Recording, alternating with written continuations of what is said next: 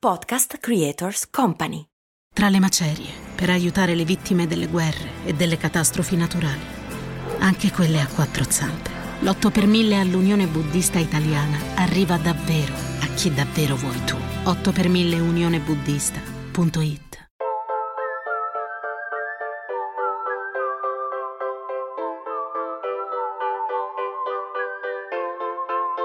Se stessimo giocando a tabù e vi dovessi far indovinare l'ospite di oggi, sicuramente non potrei dire vocalist e cubista, ex letteronza, famosa nelle Filippine ma questo è tribù e non tabù. Non l'ho scritta io, l'ha scritta l'autore e quindi posso aggiungere che è una conduttrice radiofonica e televisiva, attrice, scrittrice, esperta intergalattica del cubo di Rubik. Io sono Silvia Rossi e in questa puntata di tribù oggi qui con me c'è Andrea De Logu.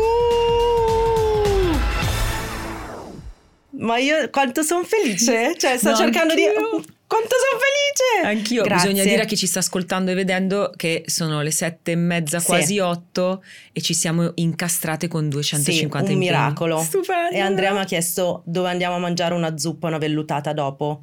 Sono una signora ormai. Ok, scusa.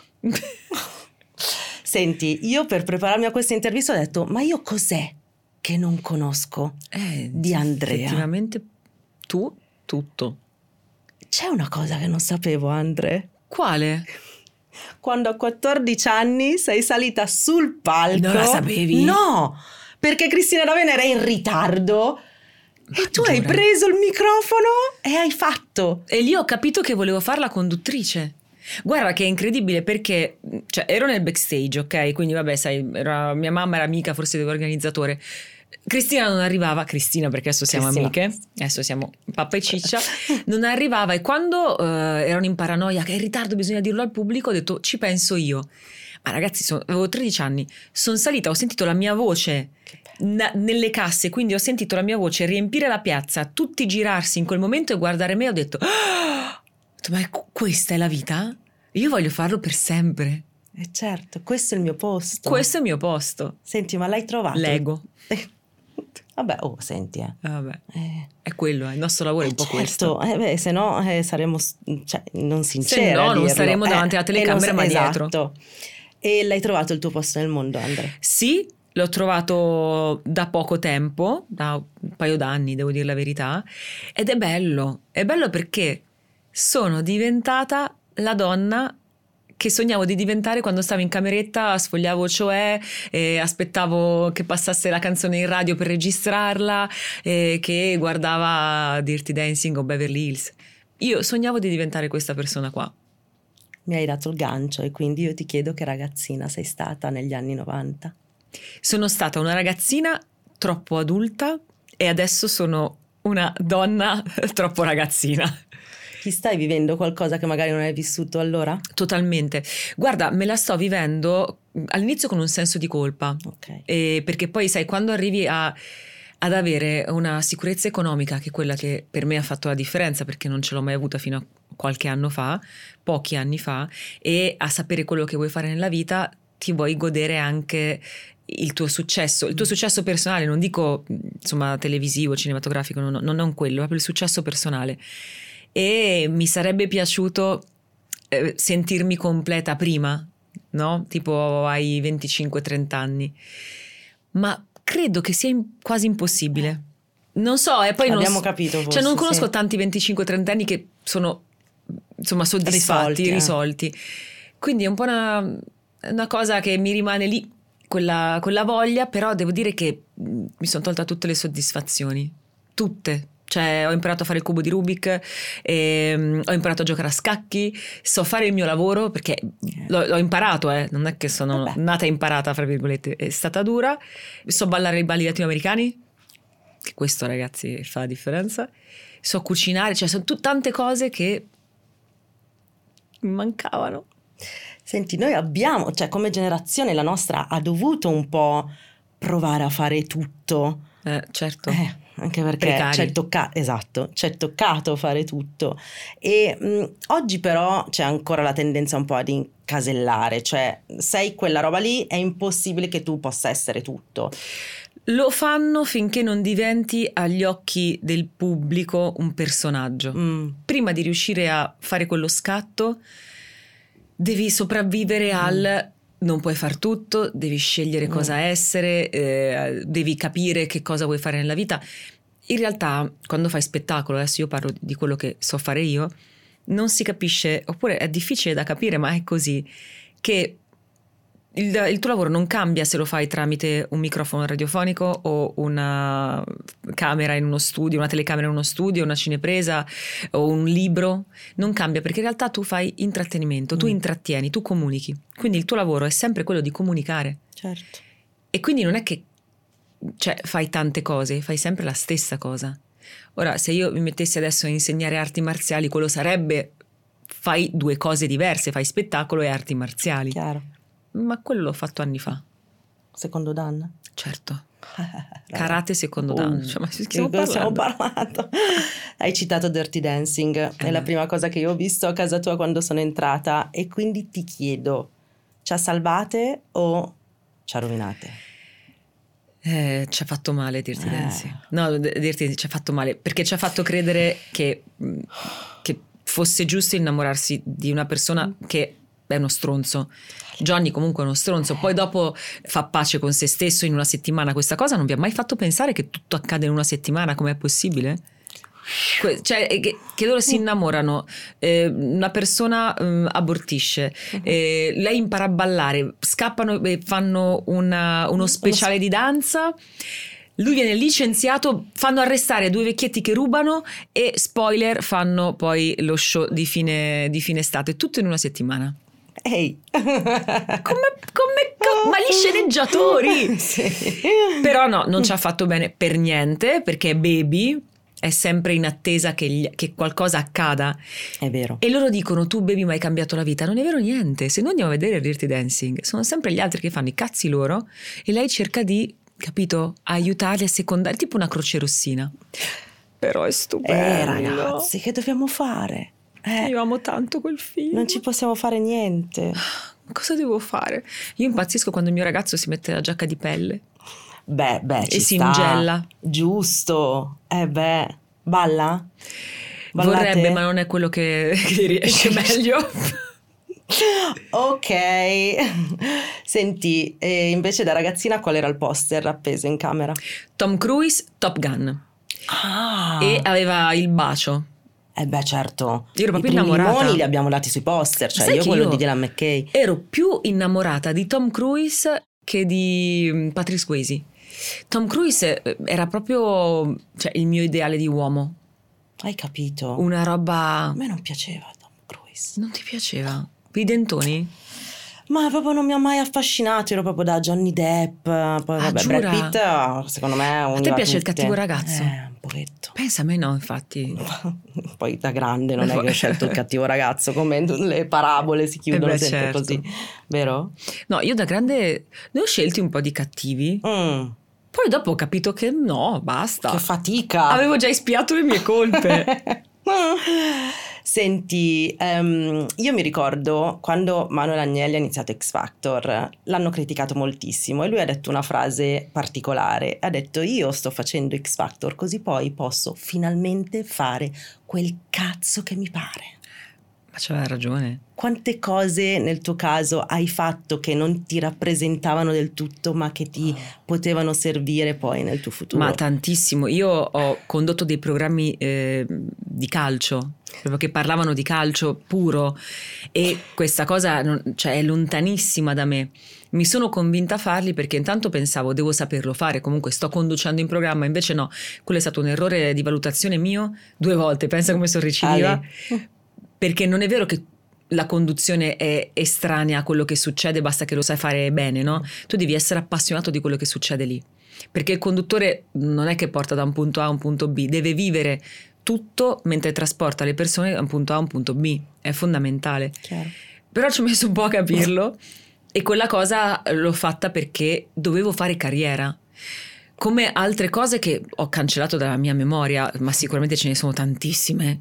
Che, che non avrei voluto fare, ma che ero costretta a fare un po' perché uh, pagavo l'affitto, Certo. uh, aiutavo a casa, avevo tantissime spese. Perché poi quando ti trasferisci da fuori in una città come Roma, perché io ho provato a fare provini a Milano, mai è andata bene. Ok. Sono- mi sono trasferita a Roma, a Roma è andata bene, ho cominciato a lavorare. E, è, è cara, cioè se tu sei da sola ti devi pagare una stanza. Eh sì. Prima ho abitato con eh, tre persone, poi due, poi ho preso una stanzetta tutta mia. E, e- e quelle cose lì come fai? Eh. Lavori. Ti, ti ti- cioè, ti offrono eh, la fiera della rana fritta, ma io ci vengo, ma pure correndo. Ha voglia. Però ci sono delle cose che poi impari.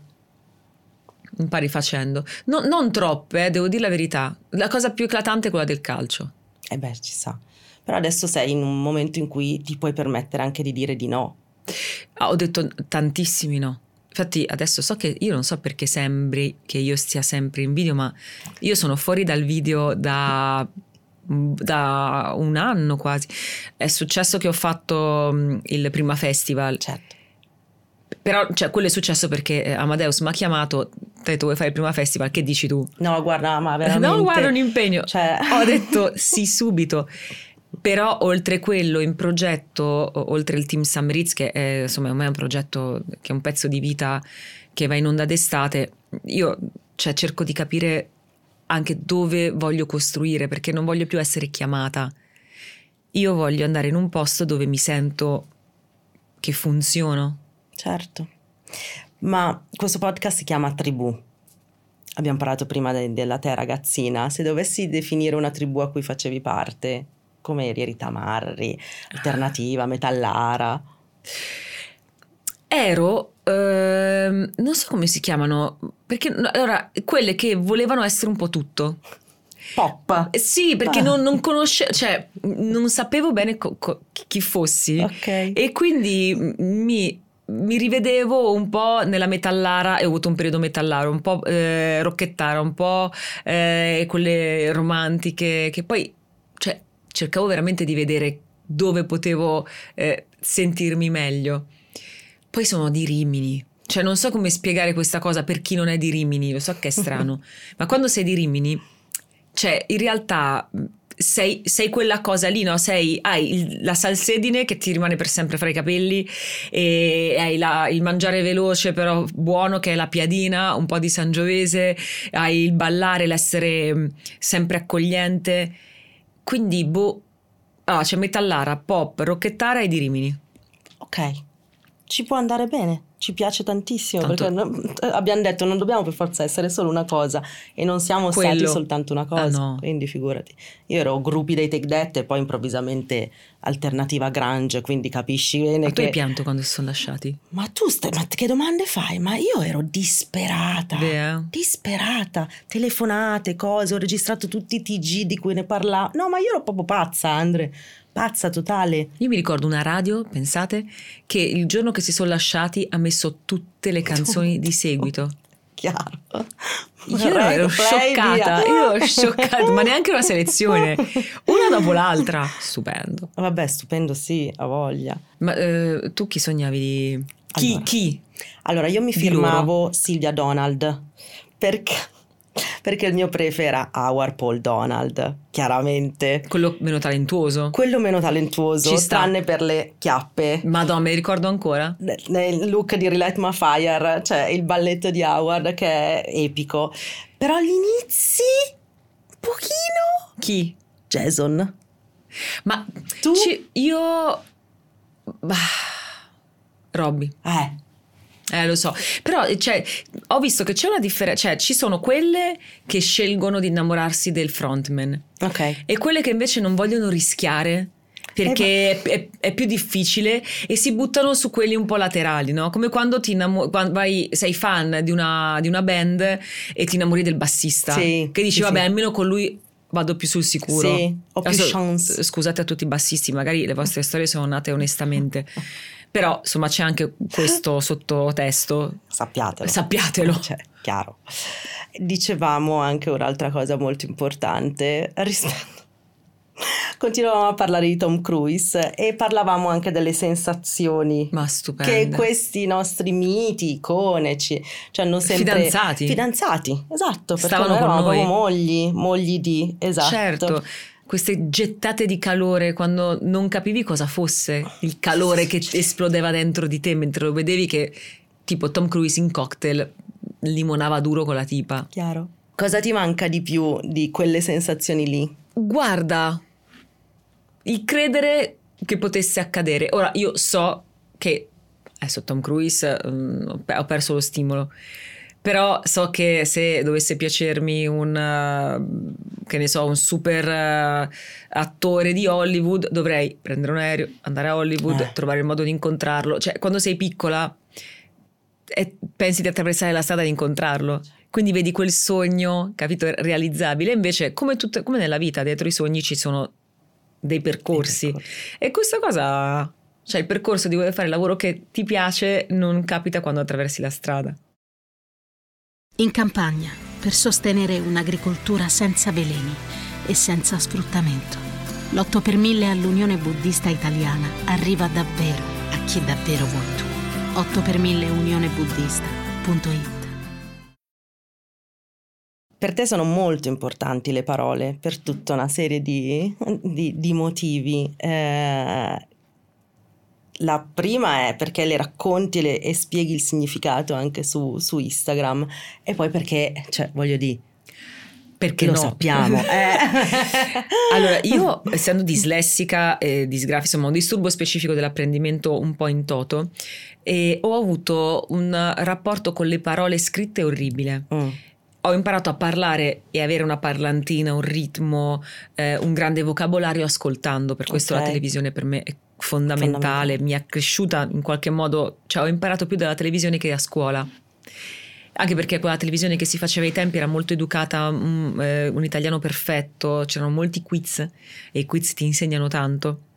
E quindi ho avuto una distanza dalle parole scritte. Piano piano ho capito di essere dislessica verso i 25 anni, giù di lì, e ho fatto pace con le parole e ho voluto recuperare tutte le parole, specialmente l'etimologia, perché l'italiano è una lingua meravigliosa, ma è una lingua in continuo movimento.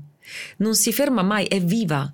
È raro che sia così viva una, una lingua. È complicata, perché è una, una lingua molto complicata, ma se tu ci stai attenta, è divertente. C'è, c'è qualsiasi cosa dentro l'italiano. E- un italiano che usi che magari arriva anche da tantissime altre lingue. eh. Adesso Certo. non dico. um, In questi giorni ho messo tam tam, che è una cosa che noi usiamo, Mm. pensiamo che sia italiano, e in realtà è, è indie. Però è l'abbiamo fatta noi, che è il rumore appunto che, che si faceva coi tamburi. Quindi ho pensato che l'unico modo per ricordarmele queste parole che mi affascinano, mi affascinavano, era mm, screenshottarle, perché ho tutto nel telefono io, come Mhm. tutti noi, immagino. E, però non li vedevo mai, perché le tenevo nell'album e si mischiavano. E un giorno ho detto, ma io le pubblico su Instagram, Certo. almeno quando poi vado a vedere, perché io ogni tanto, quando mi annoio, tipo una volta ogni tre mesi, vado indietro su Instagram a vedere cosa mi è successo. Perché io pubblico le cose che mi piacciono, quindi per tirarmi un po' su di morale. Ah, Certo. vedi, qua ero felice. Anch'io E qui anche tu lo fai, che bello, così uh, scorro. E, e le parole ci stavano perché così me le ricordavo.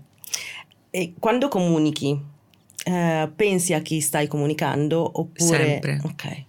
Io non, non lavoro mai per me stessa. Anche quando racconto di me, cerco sempre di capire se sto rompendo Ok. le, le scatole a chi sta dall'altra parte. Quando faccio, anche dipende dall'ora che- in cui vado in onda, cioè se so che sono in radio dalle 14 uso un certo linguaggio, ma perché tu entri a casa delle persone, cioè sei tu che devi chiedere permesso, però rimanendo sempre ovviamente me stessa. Se il programma è in seconda serata so che posso cambiare abito, essere me stessa, però quando magari è di sera e sono fuori con le amiche. Nei podcast so che ho più tempo, se fossimo in televisione io questa frase te l'avrei stretta Mm, in 5 secondi. Chiaro. E con le nuove generazioni come comunichi? Mi ci sono fidanzata. no, con le nuove generazioni è molto più facile perché ehm, hanno un'attenzione breve. Eh, Quindi avendo l'attenzione breve, li freghi subito. vedi però questo è un punto di vista diverso. No, e sono... eh, sono interessabili. Ok. Quindi se tu hai qualcosa da raccontare, basta che fai un intervallo minimo di interazione oppure di fuorischema. È molto banale la comunicazione di chi ha poca attenzione. Lo so perché io ho un disturbo, eh, come vi dicevo prima, specifico dell'apprendimento, ma anche dell'attenzione. Mm, mm, mm. Quindi per me se qualcosa diventa noioso deve succedere Certo, subito qualcosa. un, un grip e allora io dico Mm. ok che succede. Quindi le nuove generazioni c'è, c'è molto che si può fare. Non sono d'accordo su chi cerca di portare i social in televisione perché i social stanno bene sui social. Cioè, Anche perché hanno fatto un sacco di esperimenti che non funzionano, Mm. esistono lì, cioè devono esistere, cioè, è un mondo a, a sé- a- dignità. Oh, Perché trasformarlo? certo. Quindi, insomma, lo dico anche a me perché ogni tanto mi viene voglia di fare un programma e portare dentro le cose che mi appassionano dei social, ma poi dico no. Andrea, Ferma, ferma. Oh, lo sai. Oh. Cosa c'è invece che mm, vorresti delle nuove generazioni che non abbiamo noi nella nostra generazione e viceversa? Che cosa loro non avranno mai di quello che abbiamo avuto noi? hanno un amore nei confronti di questo pianeta che noi non abbiamo mai avuto perché non ci è mai stato insegnato e lo stiamo imparando. Non è facile per noi sapere che dobbiamo rinunciare a qualcosa. Perché dici, perché devo rinunciarci? Io ho lavorato per avere la possibilità di prendere 10 bistecche e invece no, perché tu le stai togliendo a o qualcuno o a delle vite. E invece le nuove generazioni sono cresciute con la consapevolezza di avere una spada di Damocle sulla testa Mm. e la sentono. Noi abbiamo questa brutta abitudine di raccontare alle nuove generazioni, io parlo anche di mio fratello che ha 16 anni, eh, cercando di prendere il peggio. Il peggio è, è poco, sono, sono molti di più quelli che, che ce la fanno, quelli che hanno una visione più grande, anche perché per loro i confini non ci sono. È vero. Io una volta per lavoro sono andata a Los Angeles, sono tornata, avevo 23 anni, tutto in due giorni, ero sconvolta e ho pensato il mondo è piccolo. E, e com'è possibile che, che noi non siamo qua a, a- a godercelo? E invece loro lo sanno che il mondo è piccolo. E invece quello che loro non avranno mai, che abbiamo avuto noi, è la spensieratezza. Eh, E noi ce la stiamo. Guarda che noi degli anni Ottanta questa cosa ce la stiamo ancora godendo purtroppo, che ci fa essere sornioni, ci fa essere in attesa, perché noi siamo sempre in in attesa che accada qualcosa. Non accade un cazzo, cioè è fatta, è andata, chiuso. Senti, io quando ti ho conosciuta mi sono detta, ma com- la cosa che più mi ha sconvolto di te è stata Le che tette. quello no, sempre, ogni giorno, tutte le volte che le vedo dico, "Minchia, ma poi quel, Chissà che hanno messo quell'abito rosso pazzesco. Hai visto quanto Ah. sco- c'era un sacco di scotch lì? Eh, Al certo. Team Summerit c'era un sacco di scotch. e mi sono detta, ma lei che mi sta, cioè tu mi hai sempre sostenuto in tutto quello che ho fatto, ho detto, ma certo, era, era buono quello Eh, che ma- facevi, eh, quello che ma- fai. Certo, ma non è scontato avere di fronte una persona che eh, conosci da poco e che sostiene eh, quello. No. No, e guarda che no. Guarda che no, e io potrei dire a chiunque Andrea De Logo mi ha sempre sostenuta. C'è qualcuno che invece può dire il contrario? Che non l'ho sostenuta? No, perché in realtà non... eh, Se stimo una persona o vedo che il lavoro che fa questa persona che magari non conosco è buono, mi viene naturale, ma perché è, è logica la cosa, è anche egoistica. Se i lavori, di- i lavori buoni, quelli che funzionano, vengono alla luce, allora tante persone chiederanno di vedere quel prodotto o vorranno comprare quel prodotto. Io so che i miei prodotti sono buoni e quindi chiederanno anche a me il mio prodotto perché è buono tanto quanto di quella persona lì. Cioè, se qualcosa funziona e allora cercheranno qualcosa che assomiglia a, quel a quella, a quella cosa lì che sta funzionando. Certo. Ehm, forse a volte mi sono buttata troppo nel credere alcune persone amiche e non era così. Però ho imparato anche da lì. Sti cazzi. Ma sì. Cioè si cresce, no? Boh, speriamo di no. Speriamo che non si cresca. Qual è il difetto che ti sgamano sempre? Non sono simpatica. Ma che dai! No, no, no. Non sono. eh, questa cosa perché si fraintende il fatto che io abbia la risposta pronta e faccia delle battutine, ma io non sono simpatica. Sono anche una persona molto ehm, attenta a non dare troppo spazio a chi vuole prenderselo, cioè nel senso se io sono a sedere e c'è, c'è qualcuno m- mi parla e io non sono interessata, io mi giro e te lo dico, guarda, non sono interessata a quello che mi stai dicendo, puoi smettere per favore. Cioè non, ho, non, non riesco a mediare, ecco, eh, un comportamento morbido. E infatti la mia migliore amica dice che forse ho la Tourette, però questa cosa mi, mi, mi, fa divertire e allora diciamo che non la curo, cioè non, non, mi ci faccio un problema, ecco. C'è stato però un anniversario dei dieci anni che hai raccontato certo. che l'analisi, l'analisi ti ha salvato. Guarda, mai scelta più azzeccata. La prima macchina acquistata a 19 anni dopo un anno di lavoro e l'inizio di un percorso in analisi. È stata la manna dal cielo. E mm, dieci anni praticamente di, di analisi, tre psicologi, uh-huh. eh, perché il, la prima, mm, una pazza, mm, però si sbaglia. La cosa che bisogna spiegare a chi non conosce l'analisi è che l'analisi non è lo psicologo. Mm. Lo psicologo è un essere umano, può sbagliare. Quindi se capisci che questa persona non, non, sta funzionando oppure non sta facendo bene il suo lavoro, la devi cambiare. È l'analisi che funziona e quindi vai da un'altra persona e ci riprovi.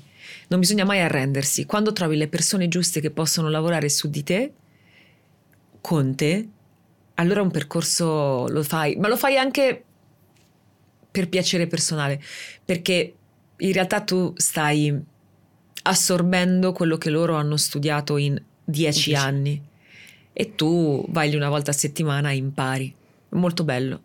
Io sono uscita da una depressione gravissima, cioè gravissima per me, poi non, certo. nel senso non ho tentato eh, il suicidio, però era un dolore enorme, un buio devastante, ero veramente sul, sul, sul bordo del, del, canyon e con l'analisi ho, ho ripreso in mano non soltanto la mia vita, ma ho fatto pace con i miei mostri.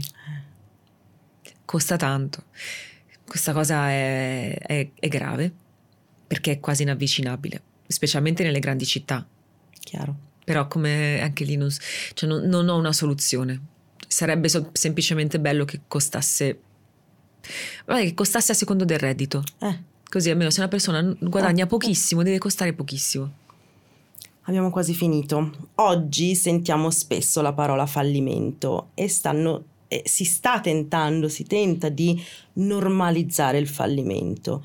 Io non sono molto convinta che eh, siamo al punto mm, giusto, nel senso non sono convinta che chi cerca di normalizzare il fallimento, se poi lo vive, lo vive con serenità perché Ma è mai. normale. E quindi ti chiedo tu con il fallimento... Eh, ma io ci soffro che, come un cane, ma, ma, è una cazzata se uno ti dice no vabbè è andata male, ma io piango ancora nella doccia quando qualcosa non succede, quando qualcosa va male, quando sento che, perché poi ogni tanto uno si guarda e è tutto finito, mm. oddio non succederà più niente. No, il fallimento deve fare male perché se non fa male il fallimento allora tu non lavori ma anche su te stesso per starci lontano. Poi devi anche sapere che non è la fine del mondo, ti puoi rialzare. Ma il normalizzare tutto a me mi sta un po' inquietando. Vero? Eh, cioè, non normalizziamolo perché sennò non ci sarà più niente di speciale in, neg- in negativo e in positivo. In positivo. Sai che palle. Uh? E invece il traguardo che non ti aspettavi e invece hai raggiunto? Comprare casa. Io, non, io il mio sogno da sempre, nella mia famiglia non, non abbiamo mai avuto una casa di proprietà, e, cioè dei, dei miei genitori, eccetera, eccetera.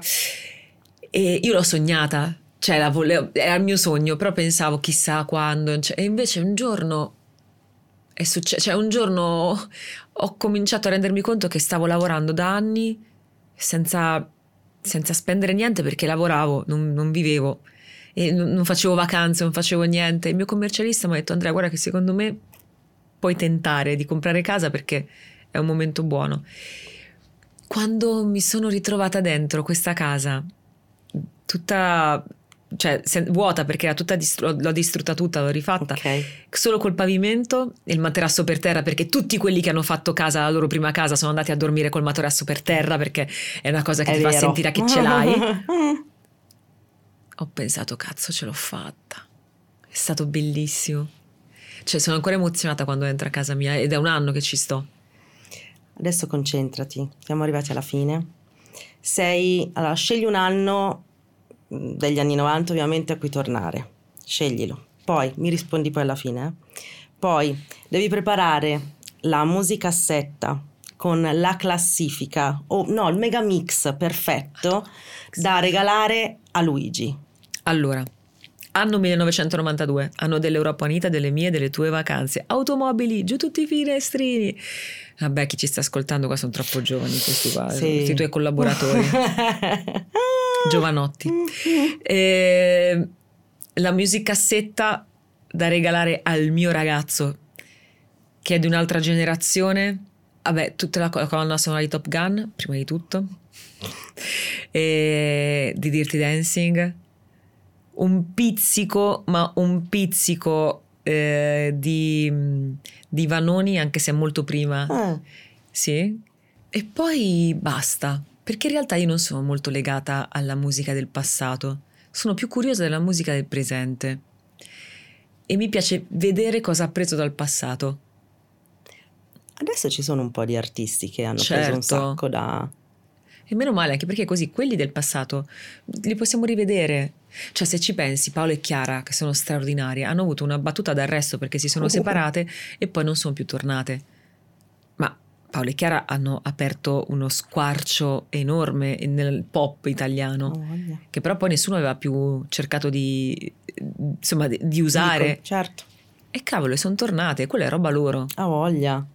Quindi sì, e i giovani l'hanno presa, cioè Elodie è vero. Annalisa. Annalisa. Poi abbiamo detto che hanno preso, cioè che si sono ispirate anche a quelle, insomma, oltreoceano, ma in realtà no, ce l'avevamo qua a casa. No, no. Sì, sì, sono stra d'accordo. Festival. Ma senti questa musica, andiamo a mangiare la vellutata. Oh, mio, non vedo l'ora. Grazie Andrea. Grazie a te, amore.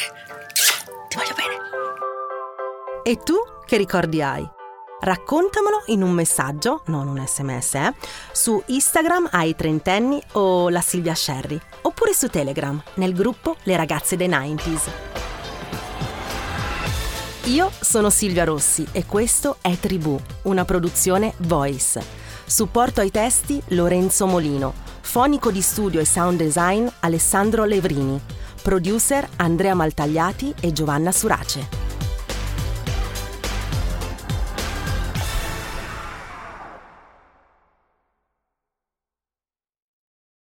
Sul fondo del mare per salvare una tartaruga centenaria e poi su tra le onde in tempesta per salvare una bambina appena nata.